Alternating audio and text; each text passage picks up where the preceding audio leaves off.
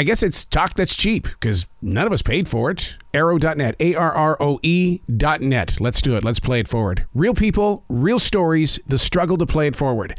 Episode number 449 is with comedian Natasha Leggero. I'm good. How are you doing? Fantastic. This has to be one of the most original cooking shows ever. And, and I'm a, a, a cooking show junkie. I love the concept of this show. Oh, that's great. I love cooking shows too. That's why I was so excited to be a part of it. Does that officially make us foodies then? I'm sorry, repeat the question? Does that officially make us foodies? Oh, well, it's interesting because, you know, the chef I work with on this show, Chef Ludo, he, uh, you know, he's a world renowned Michelin star French chef, and he's got restaurants in Los Angeles and Denver. He's extremely talented. But it was so funny because we were shooting the show in Atlanta and he would just want to go to the same Thai restaurant across the street every night. And I was like, don't you want to like go to like, I mean, Atlanta's like this foodie town. Don't you want to like go eat at these restaurants?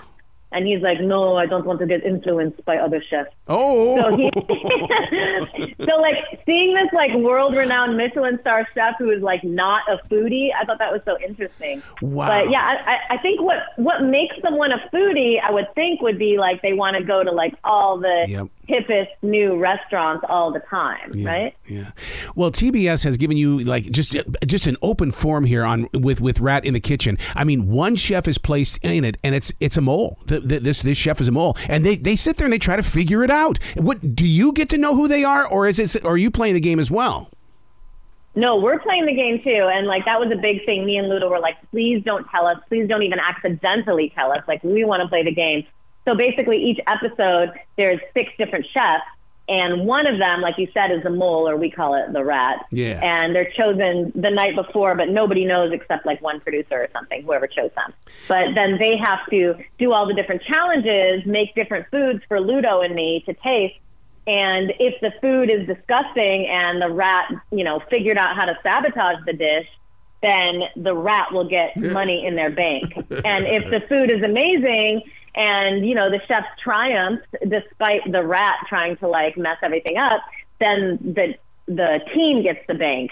So basically, at the end, we get to see does the rat win the money or the team, and then Ludo and I are trying to figure it out every step of the way, as is every other chef as well. So it's really hard to make alliances, figure out who you can trust. So there has there's that whole fun element to it, in addition to making the food. Is it, with your creative imagination and everything you've done? Is there a side? Is there a side of your personality that wishes I want to be the rat? I would love to be the rat. Oh my God! People have asked me that. Like, would you want to be the rat or in the team? And I like, I would definitely want to be the rat. like, it just seems fun talking people into trusting you, and uh, you know, just just that that whole situation of like having to figure out things to do to sabotage people. And also, I'm a horrible cook anyway, so I probably wouldn't even have to try very hard. Yeah, I, I try in the kitchen, and if, if I'm messing up, all right, we're having soup. You know, I'll turn it into some sort of a soup. Yeah, it's it's not for everyone cooking, but eating is, and Yeah. that's the beauty of these cooking shows. So now, can can one of the chefs call out the route the, the rat uh, in, in the show, or do you have to keep it personally on the inside until until it's you know game time to say who who is the rat? Well, if you really know who the rat is, then you can tell the other chef and just inform them. I think that person is the rat, so don't trust them. Don't let them touch this. Don't let them be in charge of the grilling. Like, you know, I ate raw shrimp. People will be like, oh, yeah, it's ready. And then, you know, you trust the person because, you know, there's a time restriction. So everyone's kind of, uh, there's chaos in the kitchen. Do you So, do you, know, feel that hard. anxiety?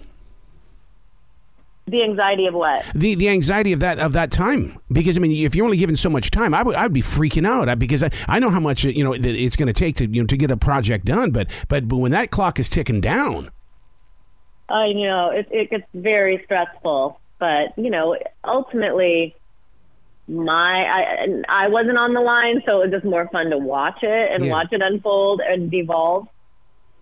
would, would you like to ever uh, sit back and watch people watch the rat in the kitchen on TBS because I would love to see how interactive people get how many people are screaming at the screen Oh, I know. I'm going to have a big screening party, so we'll see what happens. What's the fun part about it for you? What What is it that that that you, you show up every day? It's like it's like going out on a live stage, and and boom, boom, you're, you're on. Yeah, it was really fun. I mean, it was really fun to work with Ludo because he does have such high standards, and also, you know, he's very into teaching. So he he does, and I think he used to teach chefs. So there are little tips, and he will give people tips on on cooking here and there, and and it's uh, you know just accumulating these little these little tips is is very helpful because you know it's always nice to learn some tips from masters. Right. Do you find yourself maybe teaming up with the chef and maybe doing a cookbook for the rest of us so that we can really learn how to do these dishes? Oh, honey, nobody wants my cookbook, but Ludo is definitely writing a cookbook and everybody should buy it. because you're so active in everything that eh, from streaming to the comedy and stuff like that, where can people go to find out more about you and give you some love? And, and knowing you, you've got some merchandise that you can sell. Oh, well, we actually do have merchandise for my podcast. I would say for everyone to check out the Endless Honeymoon podcast. That's a podcast I do with my husband, Moshe Kasher. And we give love advice and we have a secret, uh, secrets hotline where people can call and leave their deep, dark secrets. And you can watch our podcast or listen to our podcast on YouTube, anywhere that they have podcasts and uh, yeah, get some merch. You're such a creative, just a creativity just just bleeds from you. I mean, how how how'd you learn how to deal with that when when you know when you started finding your voice, as we say in radio?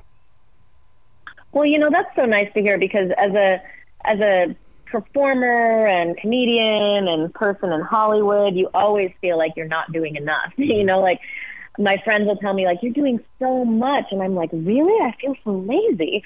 So i don't know. I say it's nice to hear that. But yeah i mean creativity it's like it's an energy and it can come out in many different forms. You know i'm not the type of person who's like i'm, I'm a purist. It's only coming out in stand up so there's there's a lot of different ways. Maybe hey maybe i'll get into tap dancing soon i don't know put it on youtube and you'll have a billion viewers That'd be nice. well, you've got to come I back feel to like the... I'd be worse at tap dancing than cooking, though. well, but, but follow you... the energy. Just follow the creative energy. That's what I would tell. You're so true about that. That's why I have a podcast on iHeartRadio. That's it's called Creativity: The Addiction, and that and, and, and the whole entire everything we talk about is that you we are addicted to it, and we have to feed that monster. Now learn from it. It's funny you, you call creativity a monster. Yeah. Yeah. Well, you lay awake at night and, and people steal from it in the day. I mean, it's it, it it's like I don't want to hold on to this anymore. Mm-hmm. I hear you. That's interesting. I'll check out your podcast. Excellent. Well, come back to this show anytime. The door is always going to be open for you, Natasha. Oh, that's amazing. Thank you so much. Well, be brilliant, okay? Okay. I'll try.